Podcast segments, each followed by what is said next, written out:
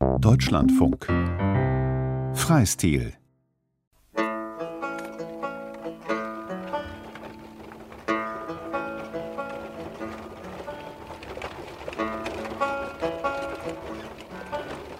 Hat mich schon immer fasziniert irgendwie so, das Leben in Tiny Häusern. Okay, jetzt Haus auf den Park gestellt. Wir machen Tiny House Parks auf und dann fahren wir von A nach B. Das finde ich voll, voll geil, dass sie sagen, hey, wir sind die Pioniere, wir gehen da volles Rohr voran.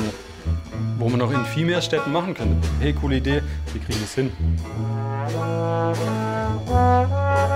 Winzig Wohnen. Vom Leben im Kleinen. Ein Feature von Ulrich Land.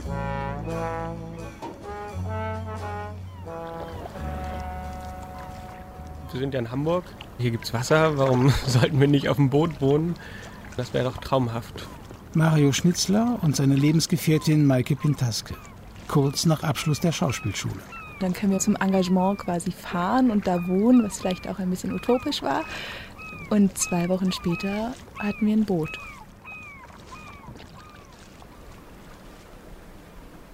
Also wir sitzen auf einem selbstgebauten Sofa und ganz vielen Kissen. Also das Sofa spannt schon die volle Breite des Tiny Houses aus. Small, finden die Tiny Häuslebauer, kann ziemlich beautiful sein. Und dann gucken wir weiter auf die kleine Küche, ganz schlicht, mit einem großen Fenster. Dann schließt noch ganz hinten das Badezimmer an und alles, was man braucht, ist da drin, mehr aber auch nicht. Also es ist ganz klein, aber fein. Ein Haus für zwei Personen mit einer Grundfläche von 16 Quadratmetern. Judith und Volker haben sich in Erkelenz am Niederrhein ein sogenanntes Tiny House, ein winziges Haus auf Rädern gebaut. Monatelang geschreinert, eine Nacht drin geschlafen, den Autor mal Probe wohnen lassen und verkauft. Minimalismus steckt da auf jeden Fall auch hinter. Mit dem ganzen Kram, den man so im Leben anhäuft, den wird man hier nicht unterbringen können, einfach wegen dem kleinen Raum ja, man hat dann ein kleines Haus im Prinzip, was man sein eigen nennen kann. Ne? Alles da, alles bloß kleiner. Küchenzeile, zusammenfaltbarer Schreibtisch, Schlafluke, etwas großspurig Loft genannt. Der Hit ist die Treppe, die in großen Stufen den Weg ins Schlafgemach ebnet. Zusammengesetzt aus hohlen Holzwürfeln, teils offen, teils mit Schranktüren versehen, teils ausziehbar. In verschiedenen Grau-, Blau-, Orangetönen. Unter den Treppenstufen also tut sich eine zusammengewürfelte Schrank- und Regallandschaft auf. Jatzig, quadratisch, praktisch, verblüffend. Da zupft man gern für die Nacht ein Angora-Leibchen und wollene Socken aus dem zuständigen himmelblauen Schubfach und steigt die Regaltreppe rauf, um sich in luftiger Höhe eine lange Nacht wohlig zu betten und im Schlaf von oben herab dieses winzige Reich zu regieren.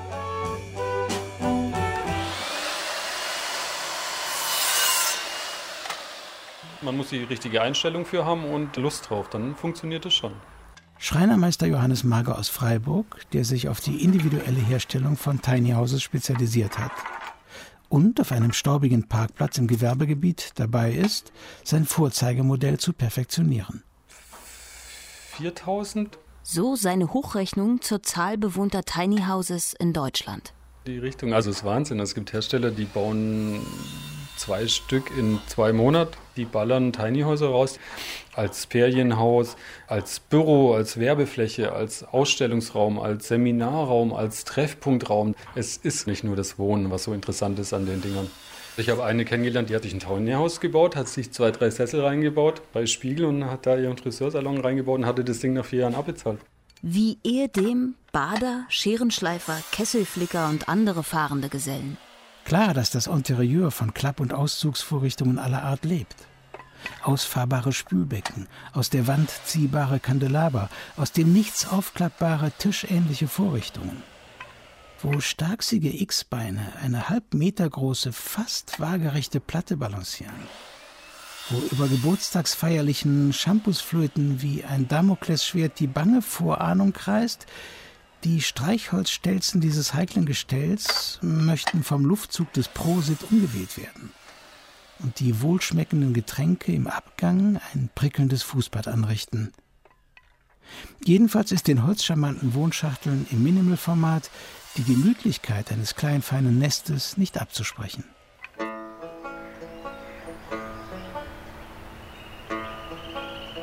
Ah, ich bin der Höhlenwilli.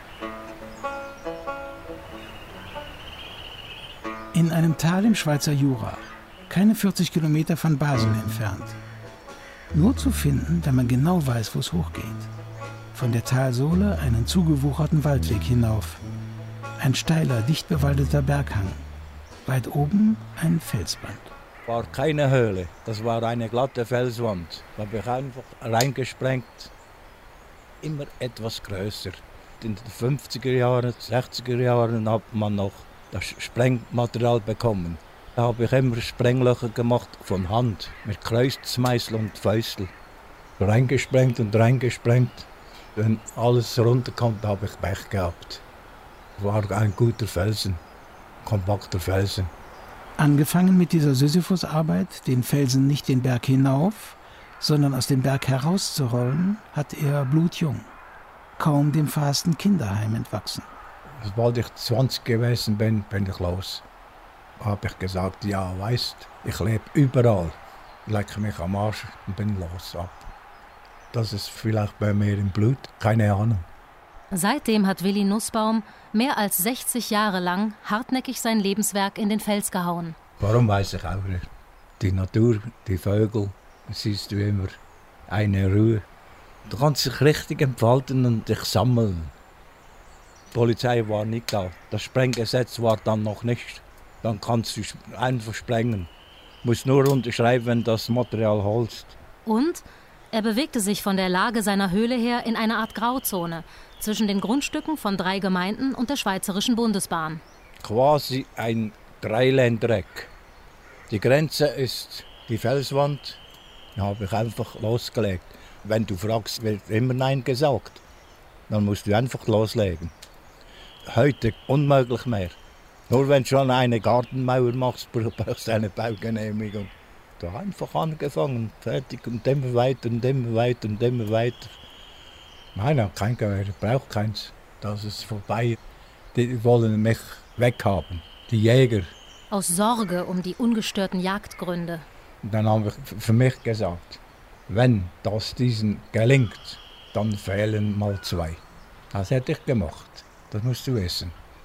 Das ist ihnen nicht gelungen. Das ist Gewohnheitsrecht geworden.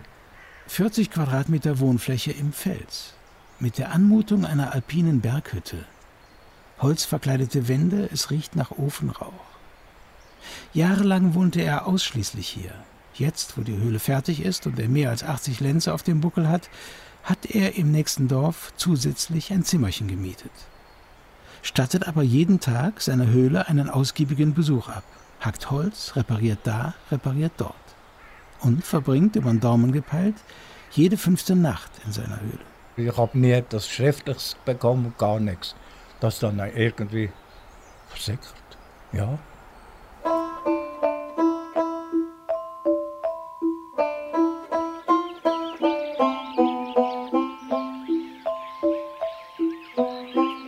Ich bin Beate, ich wohne hier im Tiny House auf der Wiese im Schwarzwald seit gut einem Jahr.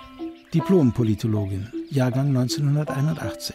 Auch sie besiedelt mit ihrem winzigen, auf das Fahrgestell eines alten Anhängers geschraubten Haus eine Grauzone. Das ist alles jetzt irgendwie nicht rechtlich genehmigt oder irgendwas. Für den Bauern ist es okay, die Gemeinde weiß das und für mich ist es auch okay. Sind zwar hübsch anzuschauen, die Tiny Houses, aber sie irgendwo hinzustellen, ist alles andere als unproblematisch. Die allermeisten deutschen Gemeindeordnungen schließen das längerfristige Aufstellen von Tiny Houses aus, sofern sie nicht über fest installierte Anschlüsse an die Wasserversorgung und die Kanalisation verfügen. Und dauerhaftes Wohnen, so klein das Domizil auch sein mag, erfordert einen genehmigten Bauantrag. Irgendwo sein Häuschen auf Rädern hinzustellen, selbst wenn der Grundstückseigner sein Okay gibt, ist in aller Regel illegal ist Anarchie. Ich habe kein so großes Sicherheitsbedürfnis, dass ich irgendwie sage, oh Gott, ich brauche das hier schwarz auf weiß, dass ich hier 20 Jahre bleiben kann. Natürlich, theoretisch lebe ich auch mit dem Risiko, wenn morgen irgendwie die Verwaltung sagt, Sie haben keine Baugenehmigung, Sie müssen weg, dann muss ich weg. Tendenziell bin ich da eher auf der Abenteuerseite. Als Paradiesvogel im starren Kasten auf Rädern, am Rande eines Schwarzwalddorfes. Das ist das Schöne an so einem Tiny House, dass es halt Rollen hat, weil ich weiß auch nicht genau, wo ich in 20 Jahren sein werde, aber ich kann das jetzt auch einfach nehmen und irgendwie woanders hinziehen, so mit meinem Zuhause. Well, if you want to sing out, sing out. And if you want to be free, be free. Das gibt's ja schon ewig, also.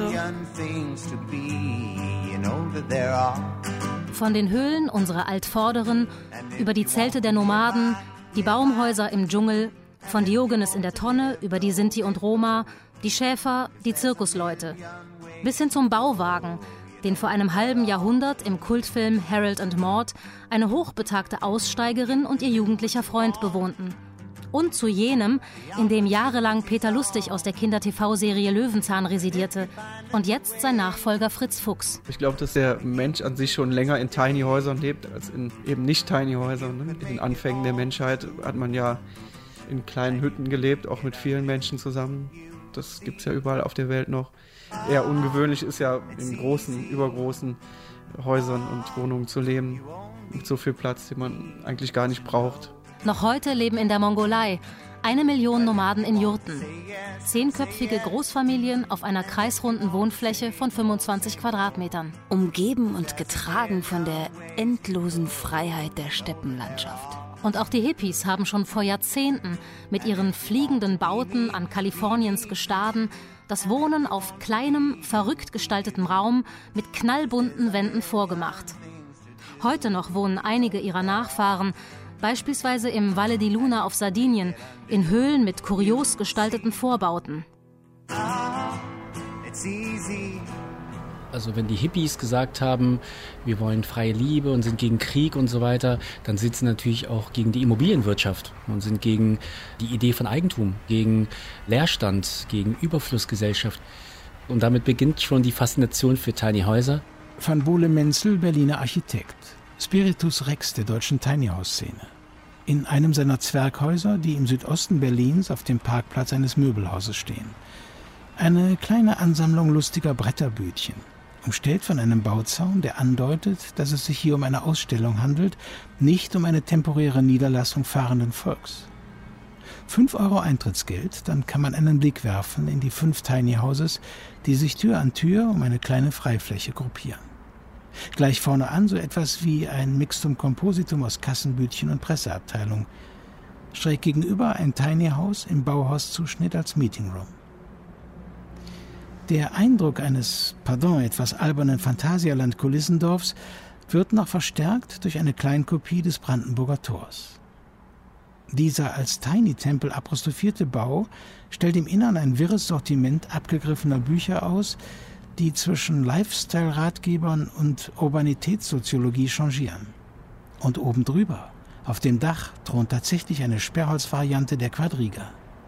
Mit denkwürdiger Aufschrift im Sockel. Artikel 28 der Verfassung von Berlin. Jeder Mensch hat das Recht auf angemessenen Wohnraum. Du fühlst, dass das ein Ort ist mit Seele und nicht nur irgendwie so ein effizienzgetriebener Wohnbox-Container. Das kommt ja auch eigentlich aus Amerika durch die Bankenkrise, dass halt ganz viele Leute ihre Wohnungen verloren haben und sich dann Tiny Houses gebaut haben. Während in den letzten Jahren in vielen Industrienationen die durchschnittliche Anzahl der Personen pro Haushalt sank, nahm die Größe der Wohnfläche zu. In den USA beispielsweise stieg die durchschnittliche Größe bei Einfamilienhäusern von 165 Quadratmetern im Jahr 1978 auf über 230 Quadratmeter in 2007, in dem Jahr, bevor die platzende Immobilienblase die Finanzkrise auslöste. In Deutschland hat jede und jeder im Durchschnitt 46 Quadratmeter Wohnfläche zur Verfügung. Dagegen setzt die Tiny House Bewegung auf Downsizing, auf Gesundschrumpfen, auf nomadisches Unterwegssein, nachhaltiges Wohnen in bescheideneren Dimensionen. Vielleicht ist das auch einfach eine nötige Gegenbewegung gegen diese Dekadenz oder dieses Leben im Überfluss. Ein kleineres Haus, was nicht abbezahlt werden muss. Wobei die Hipster prompt auf diesen Zug in Gegenbewegung aufgesprungen sind bewohnen beispielsweise Loft Cubes am Zürcher See, mobile Häuser mit 30 bis 120 Quadratmetern Wohnfläche, zum Preis von 100 bis 300.000 Franken, ohne Inneneinrichtung. Fensterreiche Aluschachteln, die im Zweifelsfall mit einem Kran auf den LKW verladen und an den Genfersee kutschiert werden können. Oder auf die Alm zu Füßen von Eiger, Mönch und Jungfrau. Soweit die LKW tragen. Weniger ist mehr. Weg von dem Konsumverhalten, so eine Reizüberflutung, sich zu reduzieren, wieder mehr auf das Wesentliche einzugehen. Besitz ist einfach nicht mehr so wichtig. Also Vielleicht holen gerade die Digital Natives, weil sie so viel virtuell unterwegs sind, wieder zu konkreten analogen Bewegungen aus. Zum Umherziehen durch die Welt. Bei allerdings ungebremster Verfügbarkeit von Smartphone und Laptop. Das macht das Leben der digitalen Nomaden ja im Prinzip erst möglich. Das Arbeiten an jedem Ort mit Internetzugang. Ohne das könnten die Menschen kaum an den Stränden in, weiß ich nicht wo, Portugal mit ihrem Van stehen, irgendwie ein kleines Einkommen generieren.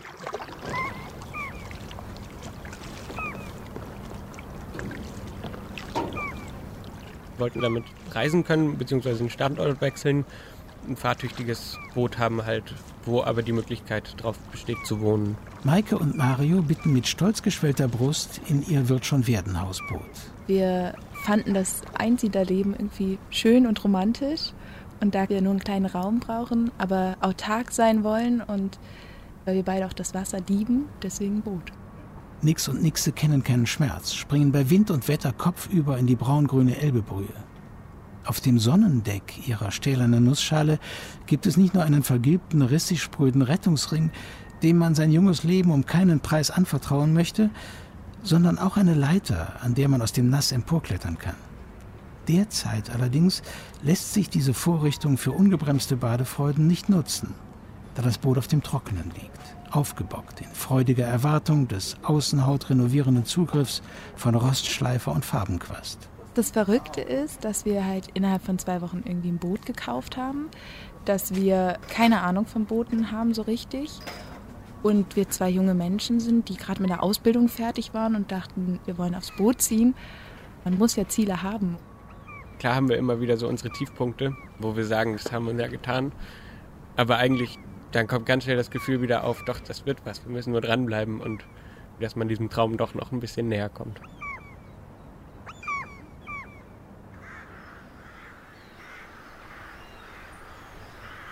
Dann haben sie mal gesagt, ja, die Scheiben haben wieder etwas gezittert.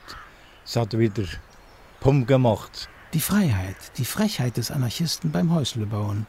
Und der Stolz des Selfmade-Sprengmeisters, Tischlers, Maurers. Ich habe nie Unfall gehabt. Ich war sehr vorsichtig.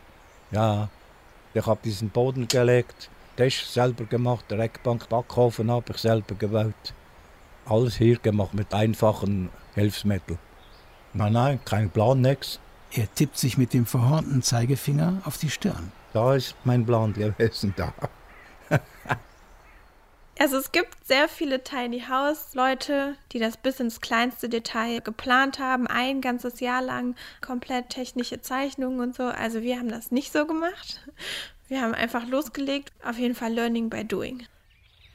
Das macht für mich auch den Charme aus, dass es nicht so ready-made ist, sondern jedes Fenster ist individuell und Wasser habe ich von dem anderen Nachbarn, aber das ist eben auch alles nicht professionell hier. So, das ist irgendwie ein Gartenschlauch. Das heißt, im Winter hatte ich auch kein Wasser. Also so Gefriertemperaturen, dann war das nichts mehr mit dem Gartenschlauch. Dann habe ich mir halt einen Kanister in den Wagen gestellt.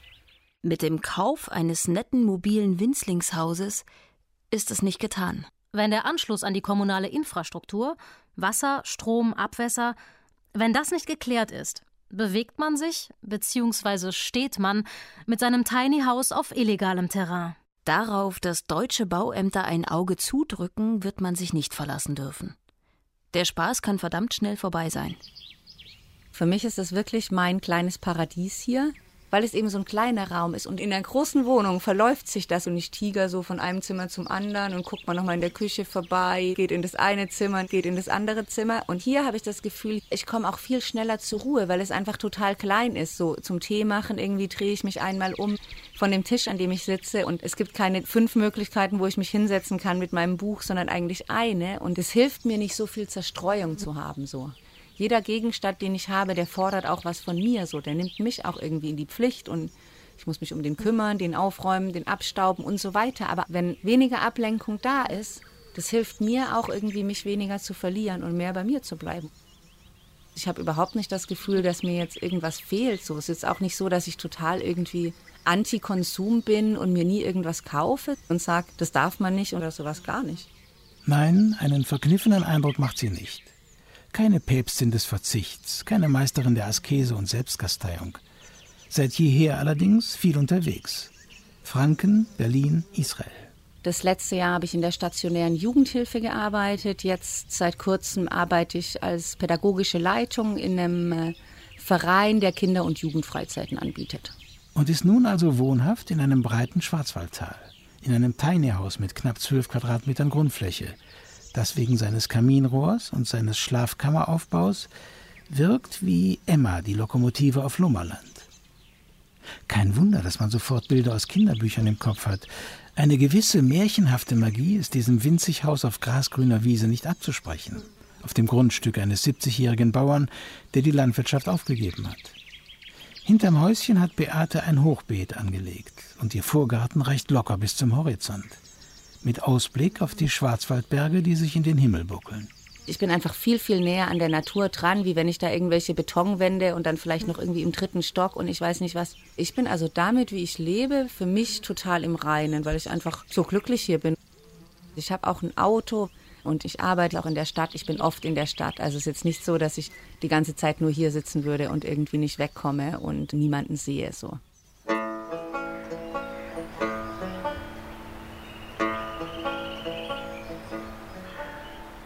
Mit seiner rumpelstilzchenhaften Körpergröße, seinem schütteren Haar, der Wind- und Wetter gegerbten, altersgekerbten Haut könnte man den Höhlenwilli aus der Schweiz auf den ersten Blick für einen aus der Welt gefallenen Eigenbrötler halten. Doch das sieht er ganz anders.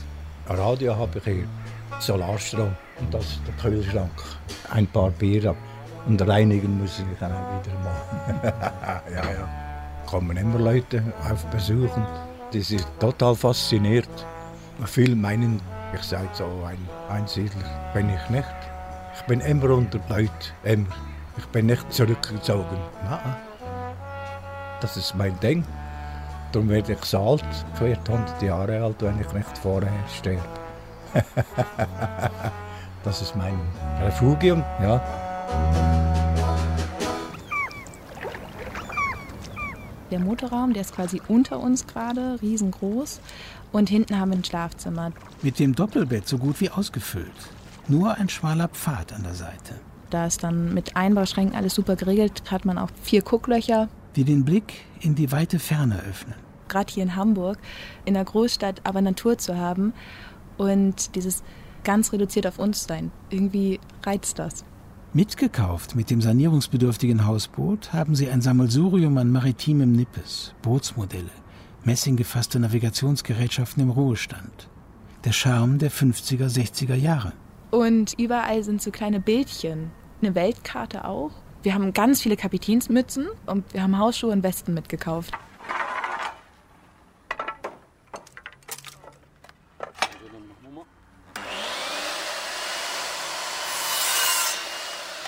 Ist alles am Wachsen und Entstehen einfach in dieser Tiny House Szene.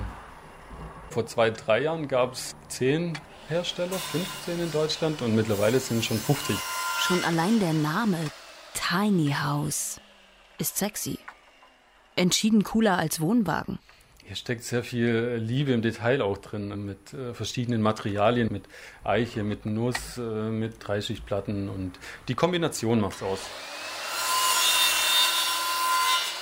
Johannes Magers Parademodell gehört mit seiner Zedernholz geschindelten Außenfassade fraglos zur Nobelklasse der Tiny Houses. Hat nach Angaben des Schreinermeisters einen Verkaufswert von 60 bis 65.000 Euro. Deutlich weniger aufwendig gestaltet sich der vom Berliner Architekten van Bohle Menzel entwickelte Prototyp eines Tiny Houses. Das, wie er findet, auch als 100 Euro Mietwohnung funktionieren würde – und dass er deshalb das kleinste Apartment Deutschlands nennt.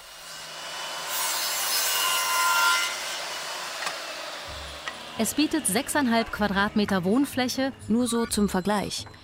In etwa die übliche Größe einer Einzelhaftgefängniszelle. Und hat eine Deckenhöhe von 3,60 Meter. Die Fläche oberhalb des Badezimmerchens lässt sich als Arbeits- oder Schlafzimmer nutzen. Der Wohnzimmertisch kann in ein Doppelbett verwandelt werden. Und mit 100 Euro Monatsmiete soll das Tiny House, so das postulierte Ziel, für jedermann, auch für Hartz-IV-Empfänger erschwinglich sein. Mit Kreuzsprossenfenster, Kassettentüren und die Brüstung ganz niedrig und dadurch wirkt der Raum auch viel großzügiger und vor allem größer. Wir arbeiten auch viel mit Spiegeln, um an bestimmten Ecken den Raum nochmal irgendwie zu weiten. Das brauchst du aber auch, weil sonst ist es wirklich eher ein Sarg. Was von außen aussieht wie eine Holzschachtel mit Ofenpfeife, ist das Flaggschiff von Le Menzels Tiny House Freunden und Förderern. Und er weist sich von innen als ähnlich ausgetüftelt wie die Bordkabine auf einem Dampfer. Überm Küchenzeilchen befindet sich ein One-Man-Büro, bei dem die Füße des Users im luftleeren Raum baumeln, während der Dunst den einen Meter drunter die auf dem Campinggaskocher brodelnde Linsensuppe aufsteigen lässt, Bauchnabel und Laptop umschmeichelt. Jeder Zentimeter unter, neben, über der, sagen wir, Kochstelle dient als Stauraum, um denn doch die Utensilien des Überflusses zu behausen, die bei aller Bescheidenheit das Leben so lebens- und liebenswert zu umgarnen wissen. Platz für Unordnung hingegen gibt es nicht. In einem Tiny House hast du irgendwas zwischen vier und sechs Möglichkeiten zu sitzen. Und wenn du auf einem Stuhl deine Jacke ablädst und auf einem weiteren Stuhl deine Taschen und auf einem weiteren Stuhl deinen Schal, dann hast du schon mal 50 Prozent aller deiner Sitzmöglichkeiten besetzt. Also wir haben gar nicht so sehr ein Wohnraumproblem, wir haben einfach ein Konsumproblem. Wir haben viel zu viel, viel zu viel Ballast. Rasenmäher, Surfbretter und Elektrogeräte. Wir sind sehr geizig mit den Ressourcen und sehr großzügig mit Hilfe. Das ist eigentlich die Formel für eine perfekte Stadt. Wenn du in einem Tiny House lebst, kannst du nicht alle Geräte besitzen. Du kannst nicht alles besitzen, du musst teilen. Verdammt zur Share Economy. Und als Familienprojekt funktioniert das Häuschen to go, indem man mit einem Tross aus drei, vier Tiny Houses durch die Gegend zieht. Wobei man dann mit dem Kaufpreis in der Summe schnell die 200.000 Euro Marke erreicht gibt es bestimmt ähm, häufiger Konfliktthemen. Man kann sich weniger gut aus dem Weg gehen. Es ist äh, intensiver. Der Schritt nach draußen ist kleiner. Vielleicht kompensiert das auch diesen fehlenden Raum. Man ist viel unterwegs und nicht ewig zu Hause. Aber so weit kam es gar nicht. Judith und Volker hatten im Sommer 2018 begonnen, ihr Tiny House zu bauen. Ein halbes Jahr später dann, im Februar 2019, stand schon der erste Besichtigungstermin für potenzielle Käufer an trotz der 16.000 Euro Kapital, trotz des Schweißes, der Mühe, der Zeit, die sie in ihr winzig Haus investiert haben. Ihre Lebenspläne hatten sich geändert. Sie wollen nun doch sesshaft bleiben. Für mich stand das nicht so im Fokus, dass das Haus mobil ist, dass man es jede Woche irgendwo anders hinstellt. Ich fand es spannender, es zu bauen und dann so ein kleines Haus äh, sein eigen nennen zu können. Ein bisschen spießig. Ich weiß gar nicht, ob das so zeitgemäß ist, dass man irgendetwas besitzen muss. Obwohl ich schon eher zu einem Haus tendiere oder einer Wohnung als zu einem Tiny House. Ja, weil ich irgendwie doch Bedenken habe, jetzt auch in Bezug auf das Klima, dass halt auch die extremen Wetterbedingungen auch stärker werden und ja, da zweifle ich halt manchmal, ob dann ein Tiny House so standhaft ist dem gegenüber. Und als der ein oder andere Sturm hier turbte, lag man dann natürlich schon wach im Bett und hat sich Sorgen gemacht.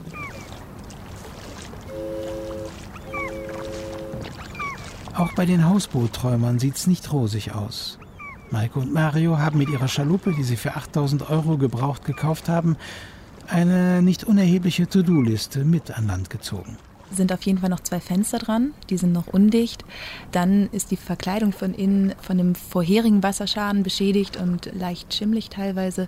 Und draußen am Boot müssen wir halt Rost entfernen. Bevor uns das dann wirklich irgendwie absäuft, lassen wir es erstmal draußen und machen das dann schick was sich womöglich zieht wie Kaugummi. Als junge Schauspieler müssen sie sich allzeit bereithalten. Den Bootsführerschein, den wir für das Boot bräuchten, also das hat 45 PS und haben wir eigentlich die Kurse gemacht und angefangen zu lernen und Maike hat kurzfristig ein Engagement reinbekommen, sodass wir immer noch nicht den Sportbootführerschein fertig haben, aber da wollen wir jetzt noch mal dran. Das sieht man außen nicht, weil ich künstliche Felsen gemacht habe.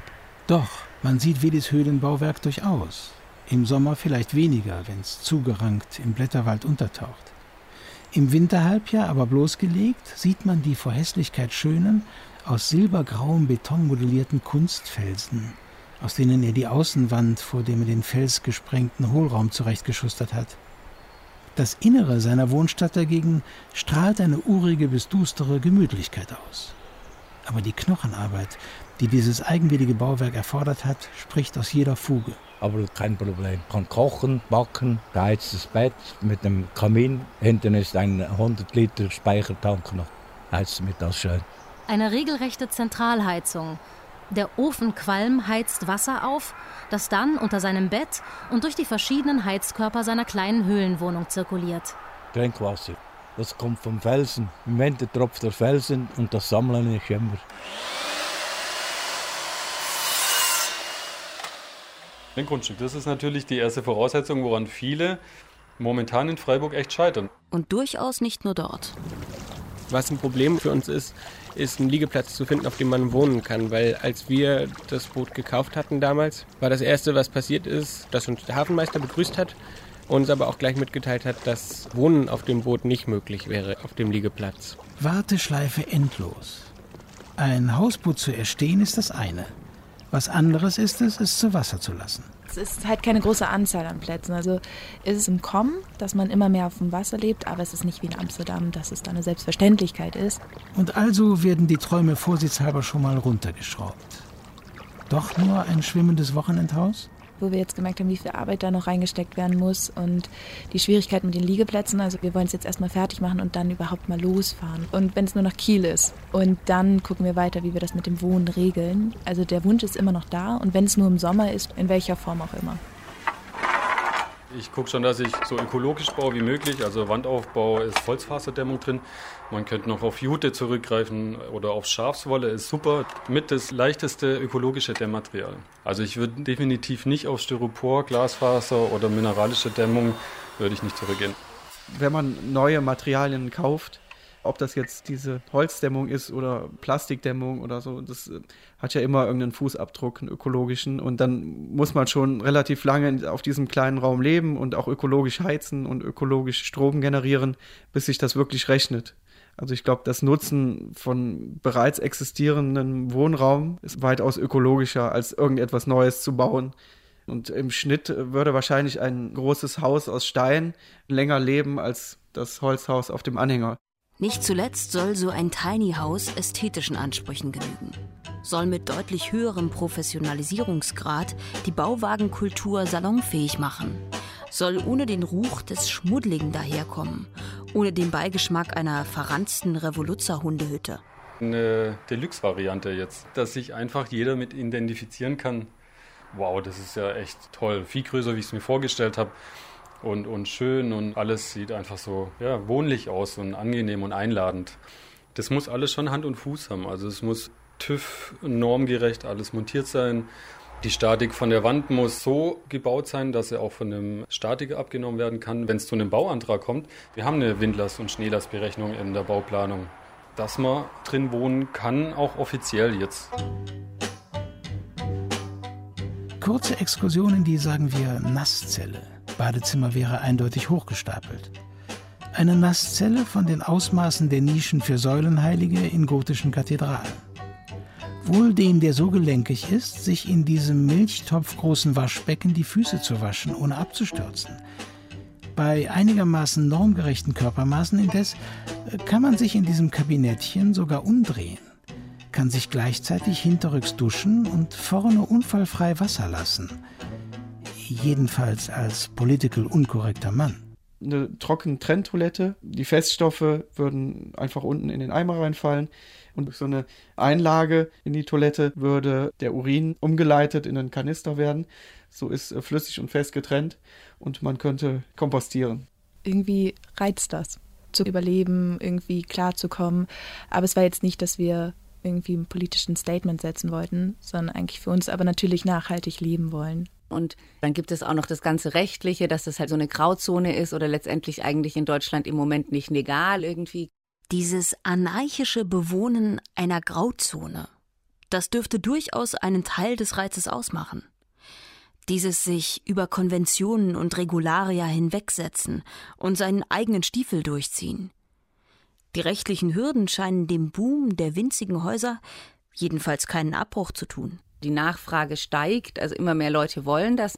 Die Nachfrage ist schneller als das Platzangebot. Ergänzend ist es schon eine Lösung, auf äh, Flächen zu bauen wie Garagen, äh, hohe Gebäude, Flachdächer oder temporäre Flächen, Grundstücke, die keinen Bebauungsplan haben für die nächsten 10 Jahre oder 20. Wir können hier 20, 30, 40 Tiny Häuser hinstellen, dass man das einfach mit reinnimmt in die Planung und ein Tiny House auf einer Wiese, auch in Nischen zwischen zwei gebauten Häusern. Ich finde, es sieht super aus. Hochrechnungen gehen davon aus, dass zum Beispiel die Flachdächer auf Parkhäusern und niedrigen Gewerbegebäuden in Berlin für etwa 100.000 draufgesattelte, bescheiden dimensionierte Wohneinheiten ausreichen könnten. Der Berliner Architekt van Bohle-Menzel etwa tritt erklärtermaßen gegen exorbitante Mietsteigerungen an und gegen die Gentrifizierung der Innenstädte, also gegen die Attraktivitätssteigerung zugunsten zahlungskräftigerer Bewohner. Er wolle Menschen mit wenig Geld weiterhin in der Stadt halten, mit seinen Tiny Houses. Viel Holz, Platten, Tischlerplatten, Wandpaneele. Alles hat den Anstrich von Improvisation und Provisorium, versprüht den Charme des Wir machen's einfach.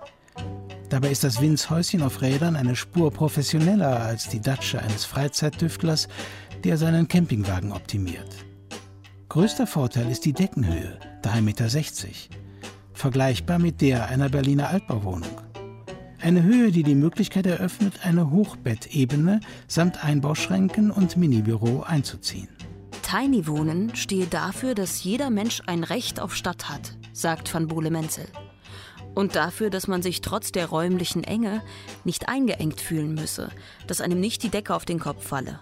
Wer gewohnt ist, mit selbstzufriedenem Blick des Abends seine 120 Quadratmeter Single-Wohnung abzuschreiten, sich für den weiteren Aufenthalt zwischen Barhockerzeile am Küchentresen, Lederknautschlandschaft, Recreation Area mit Blubberfunktion in der Badewanne und den ausufernden Hochebenen Südbalkoniens zu entscheiden, dem mögen sieben Quadratmeter Wohnfläche etwas beengt erscheinen.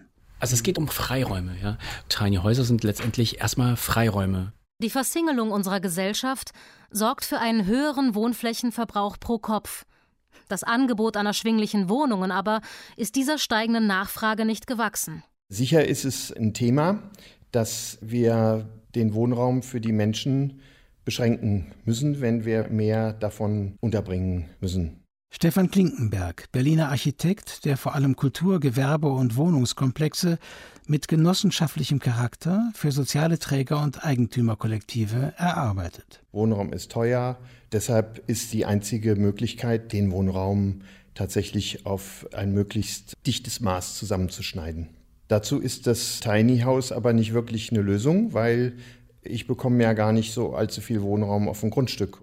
Das Problem, den Tiny Houses fehlt für den großstädtischen Einsatz die Vertikale, weil sie nicht darauf ausgelegt sind, dass man sie mehrgeschossig aufeinander stapelt, um so auf den teuren Stadtgrundstücken in die Höhe bauen zu können. Dazu ist der Platz in der Innenstadt zu wertvoll.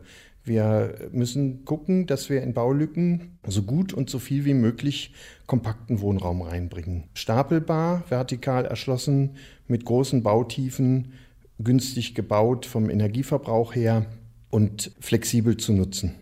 Kriterien, die das Tiny House, abgesehen von der Flexibilität, weitgehend nicht erfüllt, nicht erfüllen kann. Üblicherweise haben wir in der Stadt so etwa das 2,5-fache an Fläche auf einem Grundstück. Also wenn ein Grundstück 1000 Quadratmeter groß ist, habe ich da 2000 bis 2500 Quadratmeter Nutzfläche drauf. Das geht aber hoch bis zu 4000 Quadratmeter Nutzfläche, die auf 1000 Quadratmeter Grundstück liegen. Das heißt, man müsste schon mindestens zweieinhalb Tiny Houses übereinander stapeln, um wenigstens die durchschnittliche Wohnfläche pro Grundstück zu erreichen.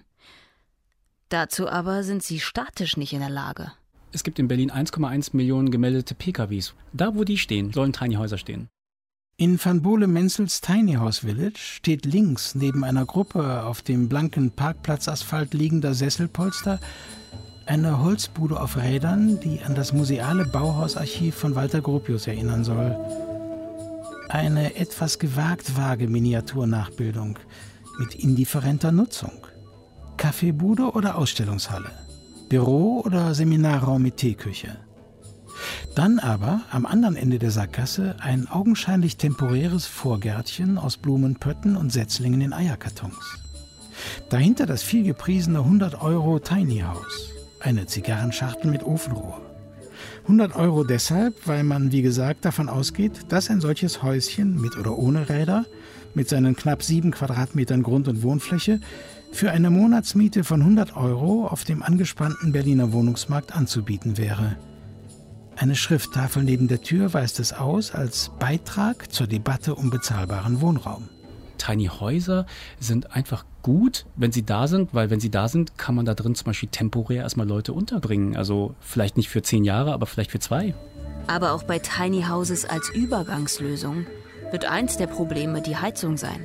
Der Prototyp des 100-Euro-Hauses wird via Kanonenöfchen, also mit Holz oder Brikett geheizt. Das hochgerechnet auf ein Dorf oder ein Stadtviertel ergäbe eine fatale Luftverschmutzung und würde einen gigantischen Holzverbrauch, also Forsteinschlag, erfordern. Die ganze hochgepriesene Nachhaltigkeit ist dahin, sobald man in den Bereich größerer Stückzahlen vorrückt. Und wenn, wie Van Bohle Menzel postuliert, sein Tiny House tatsächlich als Modell für Geringverdiener fungieren soll, wäre nicht auszuschließen, dass irgendein Investor sagt, ich kaufe jetzt 50 Tiny Houses, die vermiete ich auf dem Möbelhausparkplatz an Hartz-IV-Empfänger. Ein idyllisches Ghetto am Stadtrand. Außerdem, mit den keine sieben Quadratmeter bereithaltenden 100 Euro Tiny Houses liegt man mit der Quadratmetermiete bei über 14 Euro. Keineswegs günstig. Eine Summe, die doch oberhalb von dem sozialen Wohnungsbau liegt, äh, den die städtischen Wohnungsbaugesellschaften machen. Der liegt so im Bereich von 6 bis 7 Euro pro Quadratmeter. Die Tiny Houses und Tiny Wohnungen eines Van Bohle Menzel sind mithin weniger ein Modell für die Ärmsten der Armen als ein Nischenprogramm für eine Elite von Künstlern, Philosophen und anderen bunten Vögeln. Der größte Teil der Hartz-IV-Empfänger ist nicht in der Situation, dass er sich die Wohnform eines Tiny Houses aussuchen könnte. Die haben ja doch auch Familienzusammenhänge, die haben den Willen, eine Arbeit zu finden, wo sie dann auch eben eine Infrastruktur brauchen, wie sie da überhaupt hinkommen. Während Tiny House Siedlungen, wenn dann, am Stadtrand zu finden sein werden. Und? Wenn ich eine Mietwohnung baue, kann ich ungefähr das 20-fache der Jahresmiete für die Wohnung ausgeben. Als Faustregel für die Investitionssumme, die die Banken bei der Kreditvergabe üblicherweise mitmachen würde in dem Falle heißen 100 Euro Miete, 1200 Euro Jahresmiete, 24.000 Euro kann ich dafür vergleichbar im Mietwohnungsbau investieren. Bedeutet bei diesem Haus schon etwa 4.000 Euro pro Quadratmeter. Wir geben im günstigen Falle im Mietshausbau 2.200 Euro aus inklusive Nebenkosten, im Normalfall 2600 Euro pro Quadratmeter. Aber das sind Häuser, die dann auch 30, 40, 50 Jahre ohne allzu viel Instandsetzung funktionieren. Und das wird mit solchen Tiny Houses nicht möglich sein. Ich glaube nicht, dass Tiny Häuser eine Alternative sind zum Wohnungsbau. Tiny Häuser sind eine Alternative zum Auto. Also jedes Tiny House, was ein Auto ersetzt in der Stadt, ist gut. Ein Auto belegt ja 10 Quadratmeter im öffentlichen Raum. Statt geparkter Autos am Straßenrand aufgereihte Tiny Houses. Eine Vereinzelungslösung, die aber trotzdem das Kollektivproblem der Infrastrukturanbindung heraufbeschwören würde. Strom, Wasser, Heizung, Abwässer, Verkehrsanknüpfung. Wie gesagt, für viele stolze Tiny-Häusle-Besitzer der Haupthinderungsgrund, einen legalen Stellplatz für ihr hölzernes Schneckenhaus auf Rädern zu finden. Es wird voll reinpassen in Freiburg. Es wäre so eine Art Community mit ein paar Tiny Häusern, die man vermieten kann. Das wird voll laufen, wenn wir äh, gerade Leute kommen können oder auch mal zur Zwischenmiete, die mal ein halbes Jahr hier in Freiburg sind und suchen was und ah cool, ich kann auch ein halbes Jahr in einem Tiny House wohnen. Pendler besetzen sehr viel Wohnraum. Ja, die haben meistens zwei Wohnungen, die sie halb besetzen. Etwa gehobene Mitarbeiter bei VW, die mit ihren Familien in Berlin leben aber unter der Woche in Wolfsburg arbeiten. Wenn du selten in der Wohnung bist, warum sollte sie groß sein? Reicht vielleicht da nicht einfach ein Tiny House? Das könnte man doch auf den Parkplatz von VW stellen. Könnte man ein richtiges Dorf machen. Man stelle sich die Dimensionen einer Tiny House Siedlung auf den Parkplätzen in Wolfsburg vor, wenn auch nur ein Teil aller Pendler dort wohnen wollte. Ein Meer von Holzschachteln und sich in den Himmel reckenden Kaminrohren. Oder doch eher ein Zeittunnel in die Vergangenheit? Tracking zurück zu den Zeiten, da wir als Nomaden durch die Lande zogen? Mit dem Unterschied, dass es damals keine Alternative gab. Für Städte, wo Gentrifizierung passiert, wo alleinerziehende Mütter mit Kind keinen Raum mehr finden, wo Studierende kein WG-Zimmer mehr finden, wo alles so teuer wird, haben wir ein Neubaukonzept. Das ist inspiriert von Tiny House Grundrissen. Das nennen wir Co-Being House, also nebeneinander sein sozusagen. 24 Tiny Houses ohne Räder werden zusammengestellt zu einer Etage in einem innerstädtischen Wohnhaus. Bei Geschosshöhen von 3,60 Meter.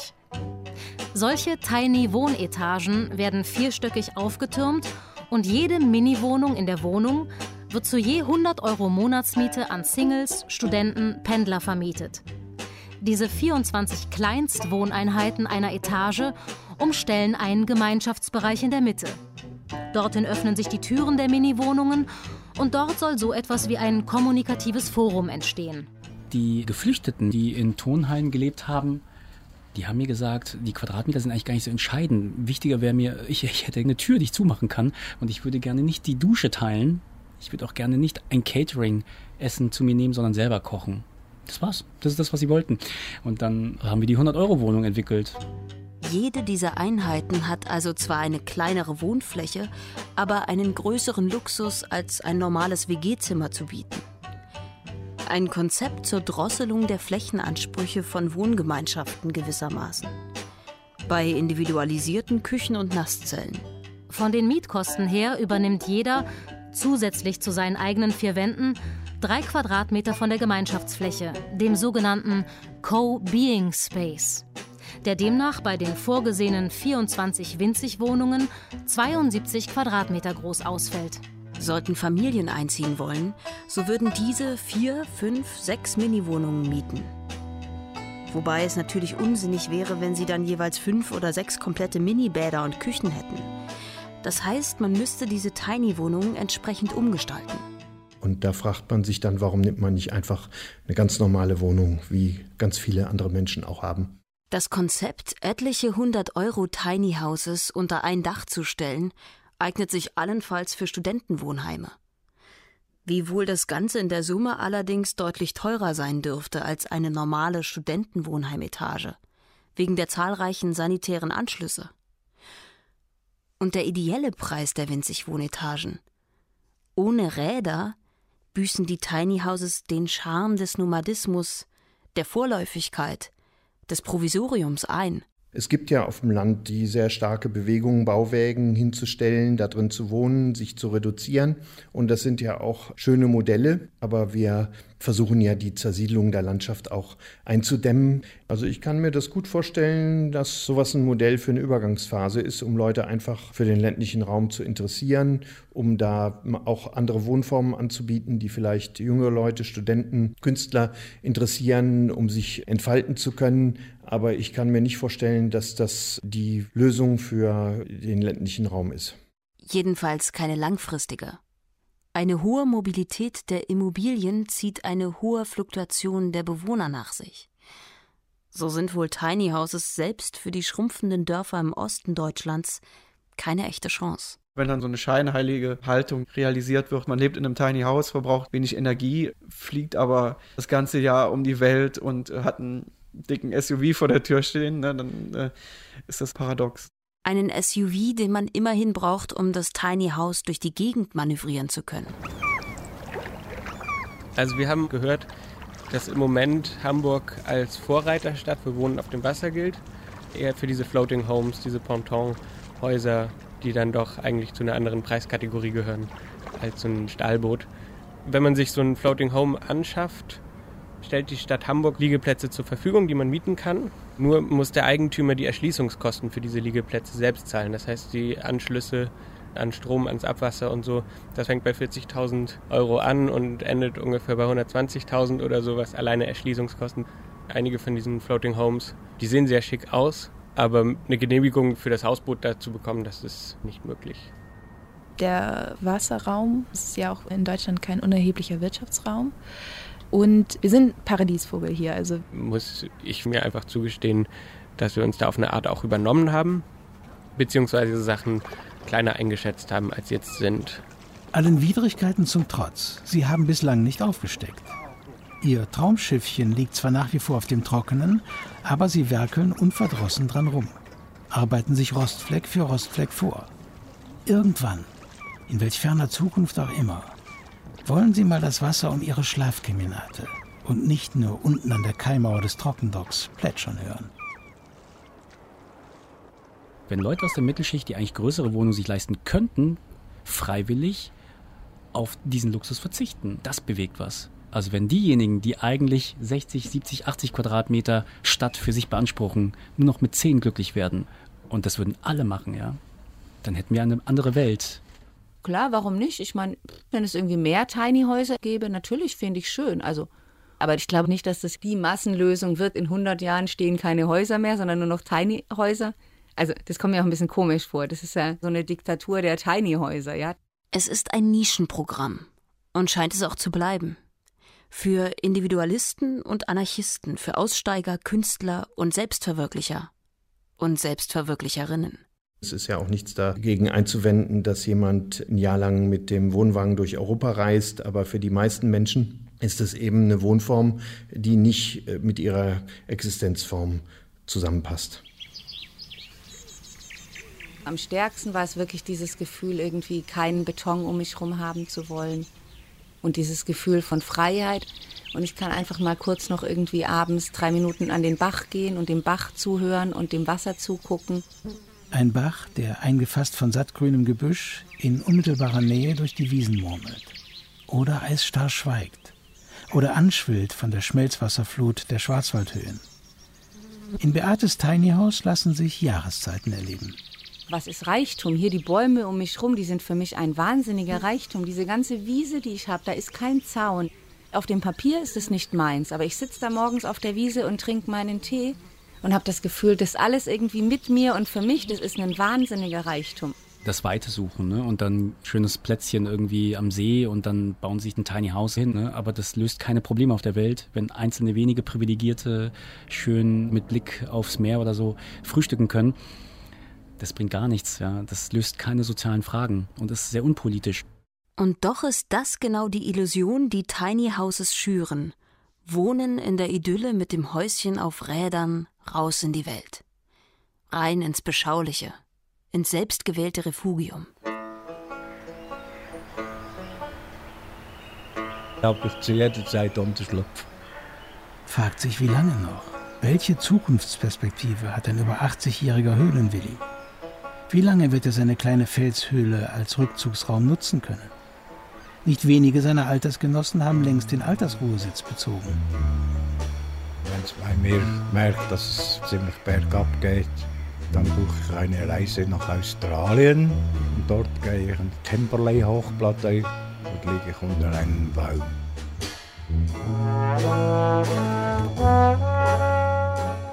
Winzig wohnen. Vom Leben im Kleinen das kommt vielleicht irgendwann, vielleicht auch nicht. Das steht in den Sternen. Ein Feature von Ulrich Land. Es sprachen Mareike Hein, Judith Jakob und der Autor. Technische Realisation Gunther Rose und Angelika Bruchhaus. Regie Susanne Krings. Redaktion Klaus Pilger. Eine Produktion des Deutschlandfunk mit dem Südwestrundfunk 2019.